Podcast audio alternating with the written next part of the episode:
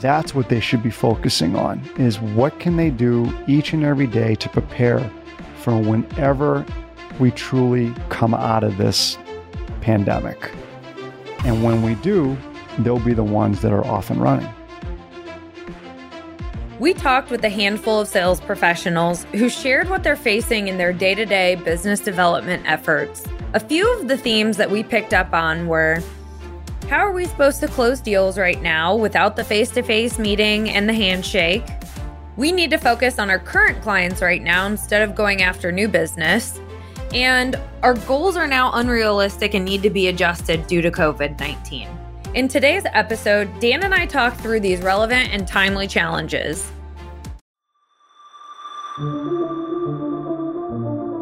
I'm Kylie Schmitz. I'm Dan Lappin, and this is Breaking Sales, a nonconformist take on rejecting the sales status quo. Join the Lappin 180 team as we break the tried and died sales tactics and techniques that are failing you and your prospects. When I heard I can't do this or I can't do that. That just made me think about how that person has to try to reframe their thought process. Yeah, things are a little bit different right now and they're a little bit maybe tougher at times. But instead of saying I can't, I wish that person would ask themselves then, okay, so what's my alternative here? Or are others doing it? And if others are doing it, shouldn't I be able to do it? In a few of our webinars recently, we've talked about how the average human being has about 70,000 thoughts a day. And out of those 70,000 thoughts, 80% of them are negative. So if you just start doing the math, that's a lot of negative thoughts. And that's human nature. We think about our fears all the time, our insecurities and our emotions. I mean, COVID 19, Zoom, uh, reaching out, people uncertain, people not knowing it definitely is a challenge. You know, but what is your alternative? That's what you got to ask yourself. Are you going to do nothing? I mean, doing nothing's not going to get you anywhere. So maybe there is an adjustment, but you still have to do something. You still have to find a way each day to ask yourself, okay, what's my alternative today? You know, what are my options? What do I want to accomplish? And each day, just take it one day at a time. I know it sounds cliche, but I know a couple upcoming guests that we're going to have. They talk about the magic and the power of actually truly just taking something one day at a time and no longer focusing on the outcome.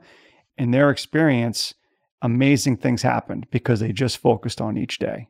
Well, we've talked about staying present before. So, focusing on the outcome is really putting yourself in the future which we can't focus on, and thinking about, oh, well, I failed doing it this way before, or this doesn't work from my experience.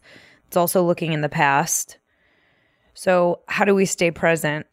How do we focus on taking each day at a time and getting out of the negative self talk? You know, as you were talking, I thought about myself.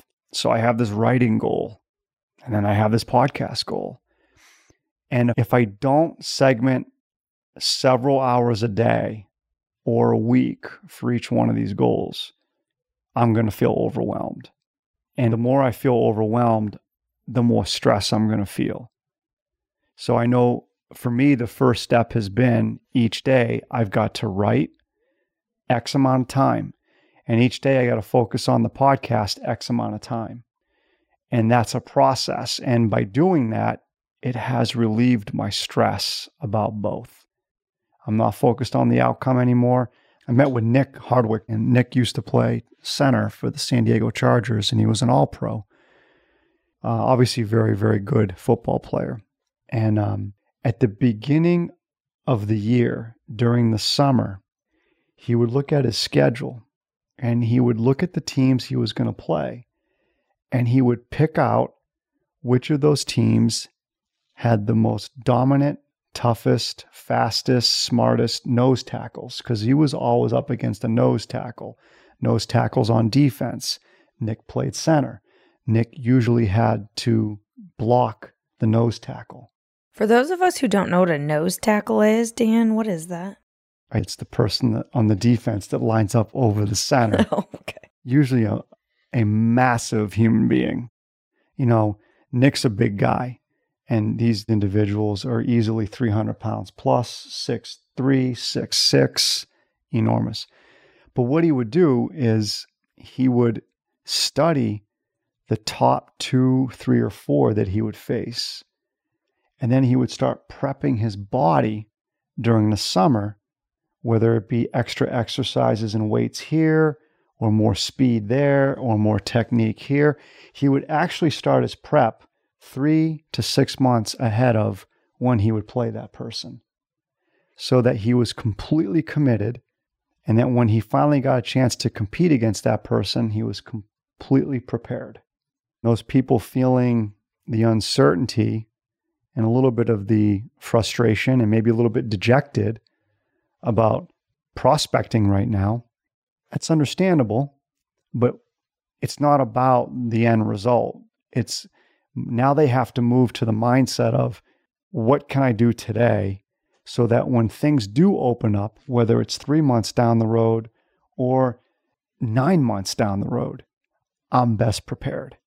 That's what they should be focusing on is what can they do each and every day to prepare for whenever we truly come out of this pandemic. And when we do, they'll be the ones that are off and running. In the next few months, uh, Nick Hardwick will be one of our guests. And we've already talked about some really interesting similarities between being a professional football player at the highest level and being a professional sales person at the highest level. If there's anything you'd like me to ask Nick as we prepare for that conversation, please go to our website and uh, make some suggestions. Yeah, there should be a contact us button. So feel free, throw some ideas our way. Dan, one of the responses that we got was this wait and see approach. You know, things things will go back to normal when they do. We'll regroup then or reevaluate goals then. What are your thoughts on this wait and see approach? I know some of the listeners might not like my answer, and I can understand that. Um, I think it's a hiding spot. Now is the time to do the hard work. Now, if you're not going to make reach outs to your prospects, whether LinkedIn or email or voicemail, that's fine. But you should be practicing. You should be studying different techniques. You should be creating scripts and, and approaches and verbalizing them and recording yourself and having others listen and critiquing yourself and having others critique you you should be doing something each and every day to prepare for whenever we all come out of this. Thinking to yourself that now's not the time. Again, all right, so what are you going to do with the time?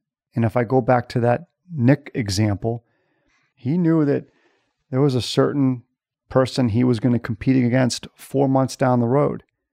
But that didn't stop him each and every day from making sure that there was something deliberate he was doing that day to prepare for that one on one competition. I think that's the best way to look at it right now within this pandemic.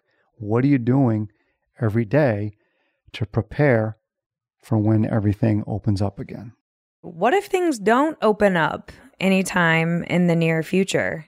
I think everybody's going to have to make their own decision. From a company culture standpoint, you know, we've talked to a lot of companies, both our clients and our prospects, and some of our clients are all for prospecting. Obviously, they're for prospecting appropriately, which is offering people the opportunity to help, offering to engage, very advisory.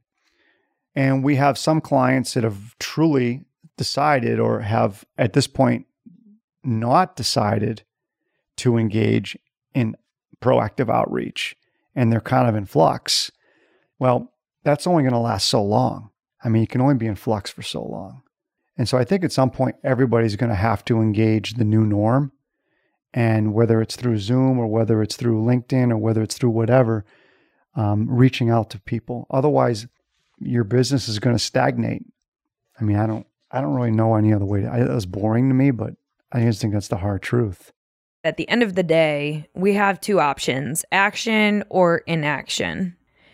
And I want to go to this theory that we always coach, which is condition, cause, effect.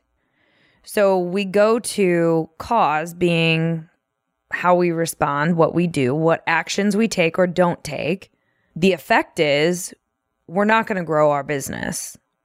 You take no action, you're guaranteed no growth. You take some action, you still might not have the growth, but you have a 100% better chance of getting to a potential new business. Let's go back to the condition part of this. So, what is the condition? What goes into that? What drives our action or inaction? I think now more than ever on that, Kylie, and even I've had to learn this lesson over the past couple months too. You have to let go of outcomes right now. You can only focus on the process because nobody knows if this is going to last three more months or nine more months or a year. Nobody knows that for certain. And if you start thinking about nine months out and 12 months out, you're going to get very overwhelmed. You might get frustrated. You're going to feel angst. You might even get a little depressed. So I think you have to control what you can control, which is okay, whether it's three months from now or nine months from now, what am I going to do tomorrow that I know is imperative in my business? Whether it's practicing, prepping, learning something new, role playing, whatever it might be, what can I do tomorrow that's within my control because I make that choice that helps me really make sure that I am fully prepared and ready to go at a much higher level coming out of this versus how I came into this. Do you think most people think that they have a choice? And when I say that, I mean, do you think people know that they choose their thoughts? No. Most of us don't know that we actually can choose our thoughts. I was taught this a little while ago, and I say it to myself all the time I am not my thoughts. So if I have a negative thought, based on all this COVID 19 stuff, if I have a negative thought about trying to maintain or grow or build a business right now within this crazy pandemic that we're in, I always remind myself hold on, I'm not my thoughts. My thoughts are my ego trying to protect me, but they're not me. The fear may feel like me, the uncertainty may feel like me, but it's not me. And I just think for our, our listeners, you have to remind yourself that you are not your thoughts. You actually do have a choice. Now, you have habits and you have routines and you have brain patterns that might want to convince you that all these negative thoughts are yours, but they're at the end of the day, they're not. And I think all it takes is that little reminder sometimes okay, hold on, I am not my thoughts. What are my other alternatives here? Yeah. And the other thing that I think is helpful to ask yourself, and this is a skill in emotional intelligence, it's reality testing. Where's the proof? Ask yourself, where is the proof? I can't sell in this environment. I can't close business without meeting with somebody face to face. Where's the proof? I like that, Kylie. Was I think a lot of people are going to say, well, the proof is I talked to my three peers who are in the office with me, and neither three of them are selling or I talked to my buddy who, you know, now lives in Los Angeles and he or she is not selling. Which is confirmation bias. Exactly. So now you've gone out and you've obtained opinions of those who think like you, who now can confirm your thought process, which is, how am I going to sell in this environment? Because I guarantee you, there are people who are working really hard as you and I talk right now to get better at what they do and trying to make new meetings and engage in new sales conversations. It's definitely happening. Yeah, I liked how you brought up confirmation bias because it's so true. If we're feeling overwhelmed, if we're feeling uncertain, if we're feeling insecure, what do we all do? We look to others to confirm that it's okay that we feel or think the way we think and feel at that moment in time. Well, and this goes back to our belief system and what feeds into our beliefs and how we can get attached to our beliefs and that's what drives this whole concept of attachment and hurts the the growth mindset or your ability to combat these negative thoughts. Now it's time for our favorite segment, change the conversation. So, our goal with this segment is not to make fun of or belittle the messages that we receive from the hardworking salespeople out there, but rather we want to give you tangible examples that you can chew on to help you take your mindset from that of a salesperson to an advisor. This is actually an email that Dan received. Dan, thanks for connecting with me on LinkedIn. Wanted to send you a quick note to introduce myself and my company. After 10 years in corporate finance, business development, and commercial roles, I started company ABC to bring the same types of digital marketing and analytics solutions used by big companies to small businesses and independent consultants here in Indianapolis. I find that small business leaders in this city know how to sell their companies. They just need more opportunities to get in front of interested prospects. Our firm specializes in using digital marketing to generate hundreds of warm leads every month for our clients. You can learn more about us at our website or follow us on Twitter at Company ABC. If you're open to it, I would love to learn more about your business also. Feel free to grab a time on my calendar. Here's my Calendly link. Thanks. Bob. P.S. I hate how impersonal Calendly feels, but it works. Winky face. that person would have lost me after 10 years of some kind of experience but I think the most obvious thing is that to them, it was the word also, that they would be also willing to learn about my business as if they were going to do me a favor or if there was still time after I was done listening to him and about his business, maybe we would get to my business. so, just a lot of words that I don't know if they make sense. There's no interest on my part. I know it's digital marketing, but there's hundreds and hundreds and hundreds of people out there trying to market digital marketing, and they all sound the same. Nothing in there spoke to me about my company or anything relevant in my industry.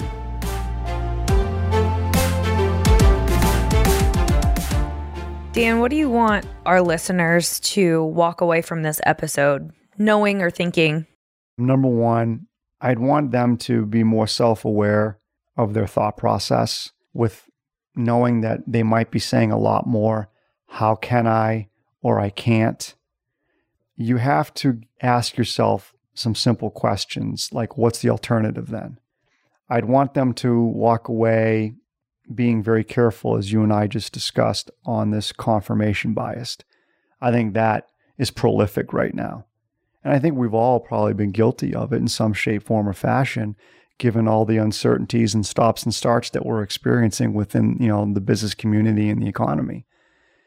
The other thing I'd love to have them walk away with is, and like I said, we're going to talk to Nick in a future episode, is remember how he prepared. He was four to six months out of facing these individuals, but he studied and he prepped way in advance. And he just looked at it as one day at a time. And so, for those of you out there who are uncertain, do you prospect? Do you not prospect? How do you reach out? When do you reach out?